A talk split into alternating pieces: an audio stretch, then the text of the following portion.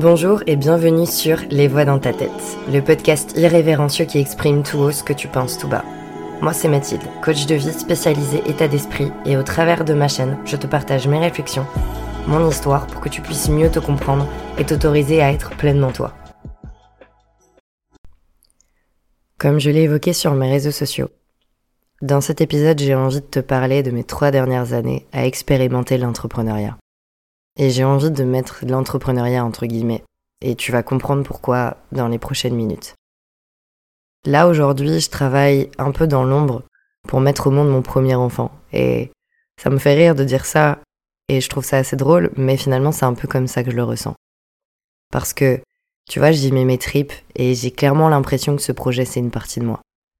Et je suis dans cette phase de conception, ou plutôt de réflexion à la conception, où bah, j'ai plein de doutes, j'ai plein de peurs, je me dis mais est-ce que je vais être à la hauteur? Et je sais pertinemment que du moment où je vais lancer ce projet, ma vie va changer. Et du coup, c'est un peu comme quand tu réfléchis pour avoir ton premier enfant, même si c'est un chamboulement qui est tout autre, mais à mon niveau et à mon échelle, en tout cas c'est un peu ce sentiment-là que j'ai. Donc, dans les prochaines minutes qu'on va passer ensemble, je vais te parler de l'entrepreneuriat, ou en tout cas de ce qui s'en rapproche avec mon expérience et de tout ce qu'on t'a pas forcément dit à ce sujet. Un peu, tu sais, comme les mamans qui nous disent pas tout au sujet de la grossesse, de l'accouchement, tout ça, tout ça. Eh ben, c'est pareil quand tu te lances. Ça a l'air beau sur le papier. Enfin, en tout cas, pour moi, ça l'était.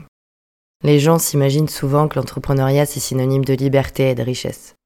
Je vais te dire, j'espère bien, si c'est signé pour l'enfermement et la pauvreté, j'arrête de suite.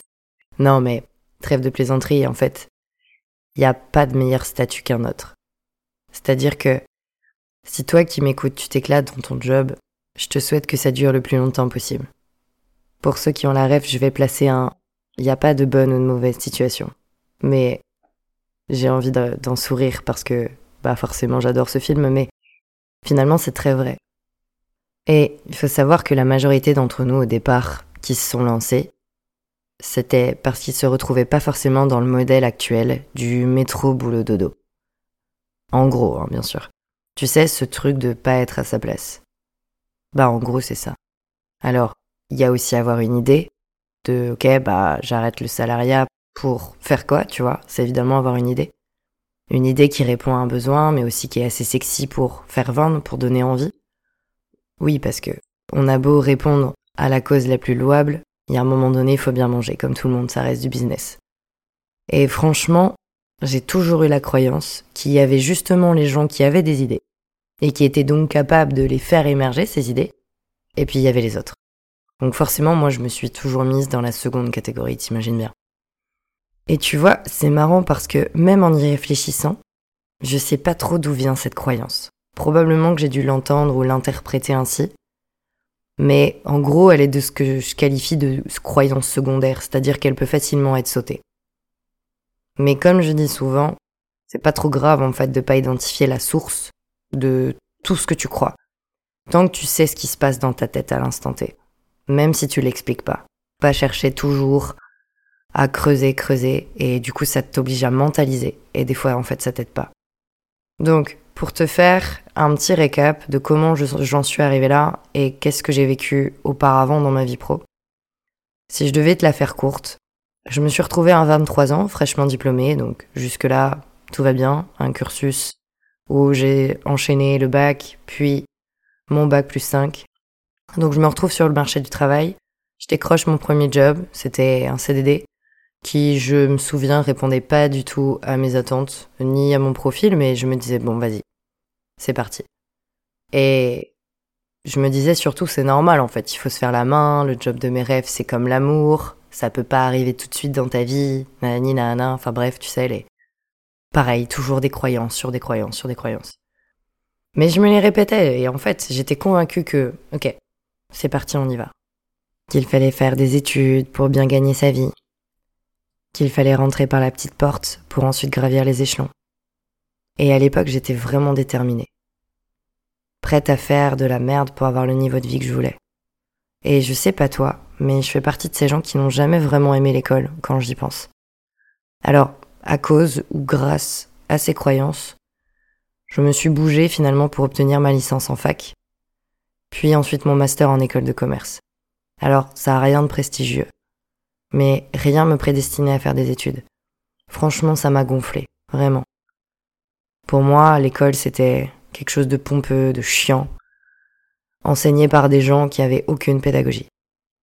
Mais j'étais drivé par ma vision et la certitude que, de toute façon, c'était la voie à prendre si j'avais envie d'avoir la vie que je voulais.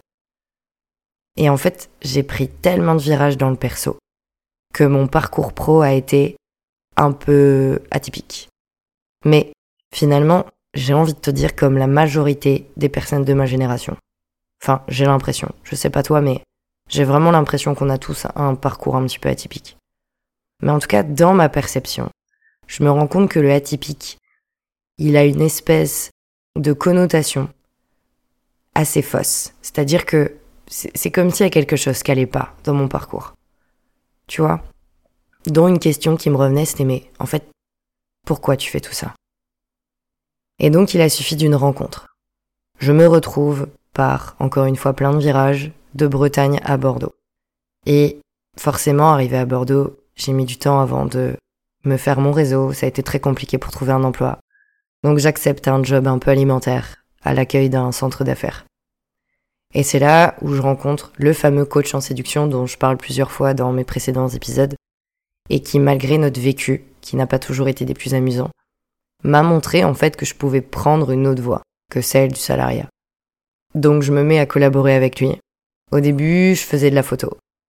C'est-à-dire que j'accompagnais tous les hommes qui étaient ses clients pour refaire des photos pour leur site de rencontre, etc., pour les valoriser. En fait, je me rendais compte que je me suis retrouvée à faire du 7 jours sur 7. Donc en fait, je me reposais pas, même les soirs après mes horaires de taf et tout ça. Ça a été très fatigant et surtout, ça me rapportait autant, voire plus, de travailler avec ce coach en séduction, plutôt que de faire mon taf qui me faisait gagner un SMIC. Du coup, ça a été dur, mais j'ai démissionné, pour me lancer officiellement en tant que freelance. Et l'idée m'excitait, mais tellement. Et lui, il me garantissait des revenus attractifs et une souplesse d'horaire. Et puis je me disais, waouh, je vais être payé à faire de la photo, quoi. C'était un truc de fou. Donc, j'avais l'appât du gain, la liberté, la richesse. Ça y est, en fait. Je pouvais enfin vivre ma vision. Mais en fait, j'avais rien compris. Parce que l'entrepreneuriat, c'est pas juste en avoir marre d'un patron. L'entrepreneuriat, c'est pas juste faire les horaires qu'on veut. L'entrepreneuriat, c'est pas juste avoir envie d'être riche. L'entrepreneuriat, c'est pas juste répondre à une demande. C'est pas ça, en fait. Et je le savais pas, je l'avais pas compris. Et en fait, je l'ai compris, bah, comme souvent, c'est-à-dire avec une claque dans, dans la gueule. Parce que du jour au lendemain, je me suis retrouvée sans aucune rentrée d'argent. La collab avec le coach en séduction s'est arrêtée, sans préavis, hein, bien sûr. Et comme j'y connaissais rien à l'époque, j'avais que lui comme client. Donc j'avais mis en fait mes œufs dans le même panier, et comme j'avais démissionné, en fait, j'avais pas de droit au chômage. Et là, bah, comment on fait? On s'aperçoit finalement qu'on a bien plus de ressources qu'on croit. Franchement, ça n'a pas été des plus glorieux, mais j'ai réussi à prendre un mi-temps alimentaire avec certaines missions, dans des jobs qui me rappelaient un peu mes jobs étudiantes, donc rien de stimulant, mais fallait que je rebondisse. J'avais réussi à trouver un mi-temps aussi avec des missions freelance, en tant que pseudo-assistante pour un entrepreneur, bref. Donc ma vie a été un peu en dents de scie pendant un an à jongler entre l'entrepreneuriat et le salariat ou plutôt entre mes missions de freelance et mes missions d'employé. La réalité, c'est que j'ai créé mon auto-entreprise en 2020, mais sans savoir ce que ça voulait dire, sans savoir ce que ça impliquait. J'ai eu trop de challenges perso qui m'ont fait me rabattre sur un CDI. En fait, j'en avais assez de lutter, en pensant que le système n'était pas fait pour moi. En fait, je décidais, en acceptant ce CDI, que je voulais rentrer dans les cases pour une fois. Parce que oui, le salariat demande de répondre aux attentes d'un patron. Mais au final, je me sentais protégée. J'avais pas pris de vacances depuis trois ans, donc depuis novembre 2020. Et là, j'avais des congés payés. C'était un truc de fou. Chose que j'avais pas, bah ouais, depuis trois ans en fait. J'avais un salaire régulier tous les mois. Qu'importe le mood de ta journée, qu'importe si t'as envie de travailler. Tu vas, tu fais ce qu'on te demande et t'as ta paye à la fin du mois. Donc c'était l'opportunité pour moi de reprendre mon souffle après tous ces aléas, après tous ces challenges perso que j'avais eu parce que bah comme vous le savez, j'ai aussi pris beaucoup de formations, beaucoup travaillé sur moi euh, suite à tout ce qui s'est passé. Donc c'était vraiment une bulle d'oxygène. Donc ça c'était pour que tu resitues chronologiquement parce que je te parle de mon auto-entreprise en 2020 mais j'ai accepté ce CDI en mars 2023. Et puis l'univers m'a rattrapé. Il faut savoir que mon CDI, là, dont je te parle, c'était avec le dit coach dont je te parle juste précédemment, là. J'étais revenu travailler pour lui malgré ce qui s'était passé la dernière fois. Et peut-être que tu te dis, mais elle est sérieuse d'avoir fait ça. Mais en, en fait, je rentrerai pas dans les détails de cette collab maintenant.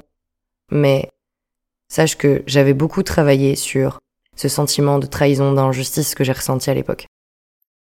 Et je me sentais guéri.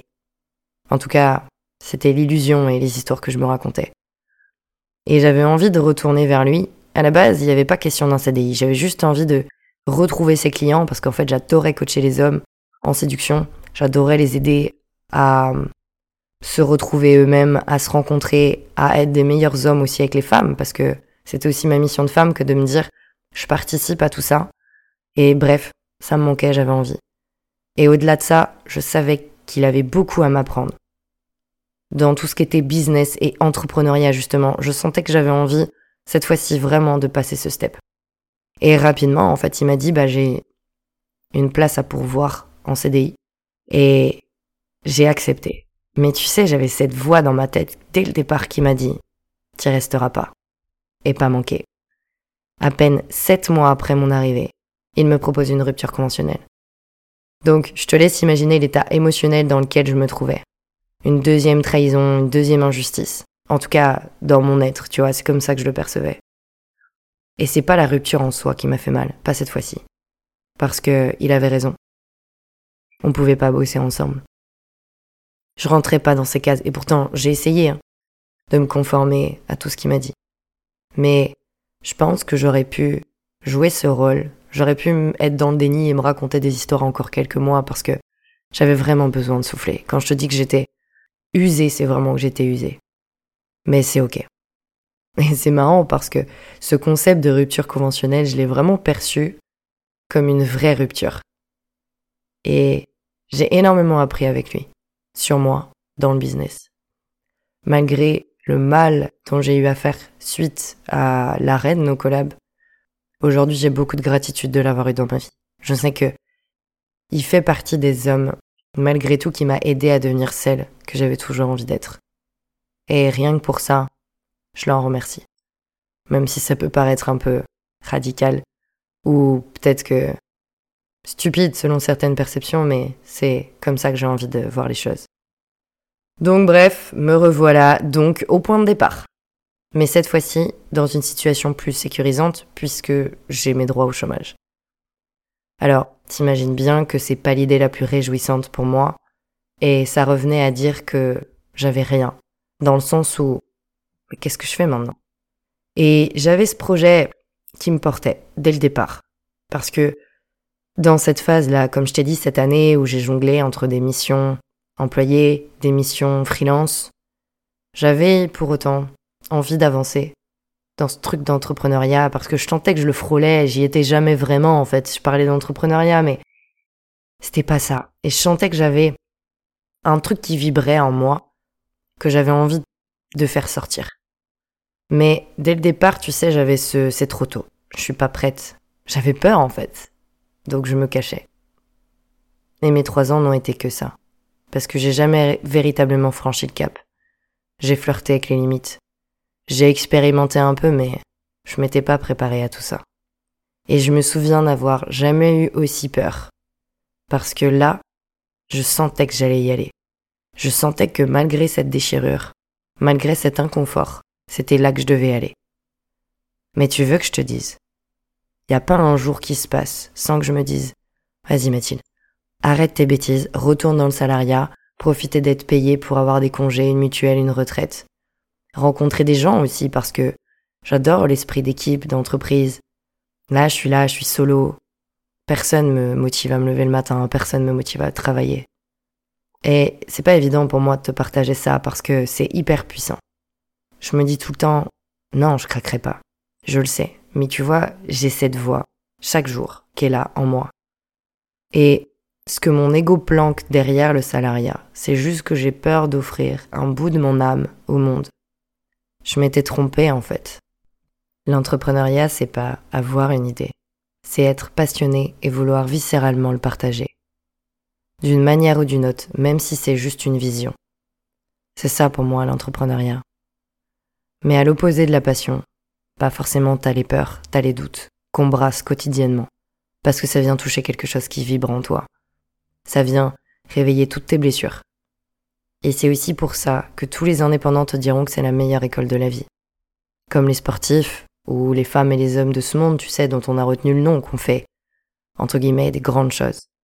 C'était tous des passionnés au départ, qui ont réussi à dépasser ça, qui ont suivi leur passion avec leur peur et leurs doutes sous le bras et qui y sont allés. Et c'est ce que ça m'apprend aujourd'hui sur moi. C'est ce qui me rend passionné. Ma flamme que je sens brûler à l'intérieur de moi mais qui en même temps me terrifie. C'est ce truc de se dire, et si ce que je voulais partager au monde, le monde le rejetait? Et un jour, j'ai partagé ça à une de mes coachs parce que t'imagines bien que c'est quelque chose qui dure depuis très longtemps. Cette peur d'échouer, tu vois. Et elle me dit, ouais, mais, et si tu réussissais? Et là, tu vois, j'étais pas prête. Franchement, j'ai pris une claque. Parce qu'échouer, j'y étais préparée. J'y suis préparée. C'est-à-dire que tout mon être porte l'échec. Et je pense que tous les individus, quand on creuse, qu'on va toucher à quelque chose qui est sensible pour nous, automatiquement on se prépare à échouer. On se prépare à ce que ça marche pas. On va rencontrer quelqu'un, on va s'imaginer que ça peut ne pas marcher. Quand on est touché, je veux dire, quand on est blessé, quand ça vient résonner avec quelque chose qui a pu nous faire mal, automatiquement on est matrixé pour penser à l'échec. Sauf que il y a autant de raisons que tu puisses échouer que réussir. Et tout est une question de perception. En fait, j'ai envie de te dire, je pense que on le sait tous. Hein. Évidemment, c'est difficile de l'appliquer à soi, mais l'échec peut ne pas exister aussi, selon comment tu vois les choses. Mais en fait, c'est ça toute la beauté de ce que je vis en ce moment. C'est être livré à moi-même, à même essayer de trouver des filets de sécurité pour me rassurer. Parce que j'ai eu cette prise de conscience récemment, c'est que j'ai voulu me faire accompagner par une franchise dans mon projet, uniquement parce que ça représentait un filet de sécurité pour moi. Alors qu'en fait, je me rends compte que ce filet de sécurité, je le sais au fond de moi, pourrait représenter quelque chose qui va me cadenasser et qui va être trop petit à terme pour ma vision et pour ce que je vais entreprendre. Donc c'est bon, c'est parti, je me lance. Et si je te partage pas plus de détails sur ce fameux projet, c'est que le format change encore beaucoup dans ma tête, dû notamment à tout ce que j'ai conscientisé et ce que je travaille sur moi. C'est pas un secret, tu vois, ni même un je préfère pas en parler tant que c'est pas lancé. Parce que j'ai vraiment envie de vous partager ça et tu verras plus de choses, je pense, à terme et t'entendras peut-être plus dans mes podcasts de choses qui relèvent du projet. Parce que, au final, même si ça marche pas, je m'en fous. Si ça n'aboutit pas, j'aurai aucun problème à te le dire. Mais ce que je retiens de cette expérience, et ce que je veux te partager, c'est qu'avec l'entrepreneuriat, tu signes avec toi-même et avec tes tripes. Alors, et toi, tu te lances? Si cet épisode t'a plu, n'hésite pas à partager autour de toi et à me mettre 5 étoiles. En attendant, prends soin de toi surtout.